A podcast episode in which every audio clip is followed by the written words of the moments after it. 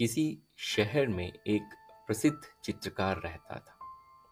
देश विदेश में उसकी चित्र प्रदर्शनी देखने हज़ारों लोग आते थे और उसके काम की प्रशंसा करते नहीं थकते थे। एक बार उसने सोचा कि कहीं ऐसा तो नहीं कि लोग सिर्फ़ उसके मुँह पर उसकी तारीफ़ करते हैं और पीठ पीछे उसके काम में कमी निकालते हैं।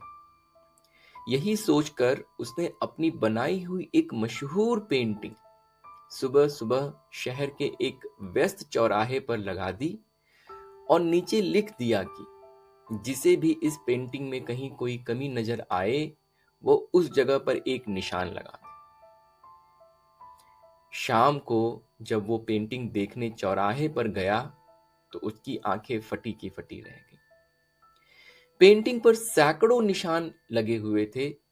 वह बहुत निराश हो गया और चुपचाप पेंटिंग उठाकर अपने घर चला गया। इस घटना का उस पर बहुत बुरा असर हुआ। उसने चित्रकारी करना छोड़ दिया और लोगों से मिलने जुलने से भी कतराने लगा। एक दिन की बात है, उसके किसी दोस्त ने उसकी निराशा का कारण पूछा। जब उसने उदास मन से उस दिन की घटना का ज़िक्र किया, मित्र बोला, एक काम करते हम एक बार और तुम्हारी बनाई हुई पेंटिंग उसी चौराहे पर रख रखते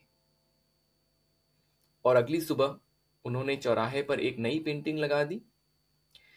पेंटिंग लगाने के बाद चित्रकार उसके नीचे फिर से वही लाइन लिखने जा रहा था कि तभी दोस्त ने उसे रोका और कहा, इस बार लिखो।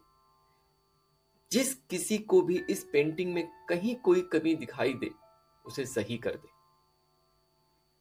शाम को जब दोनों दोस्त उस पेंटिंग को देखने गए तो उन्होंने देखा कि पेंटिंग जैसी सुबह थी, अभी भी बिल्कुल वैसी की वैसी।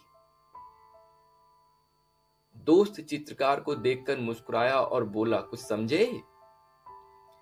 कोई भी मूर्ख गलतियाँ निकाल सकता है, और ज़्यादातर मूर्ख निकालते ही हैं, लेकिन गलतियाँ सुधारने वाले बहुत कम ही लोग होते हैं।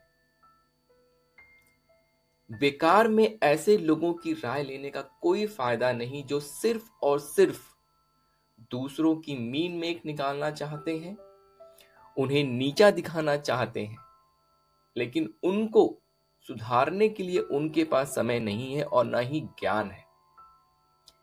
इसलिए गलती तुम्हारे चित्रों में नहीं बल्कि गलती ऐसे लोगों से सलाह मांगने में।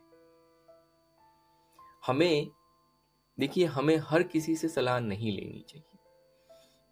जो आपका हित सोचता है, उसी व्यक्ति से सलाह लीजिए।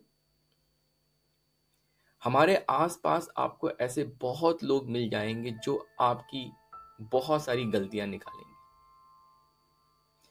ऐसे लोग जो है, अच्छे से अच्छे काम में भी सिर्फ़ बुरा ही ढूंढते हैं। ऐसे लोगों से जितना हो सके दूर रहना चाहिए। हमें वो इंसान बनना चाहिए जो औरों की गलती को सुधार कर उनके जीवन में सकारात्मक चेंज लेके आ सके।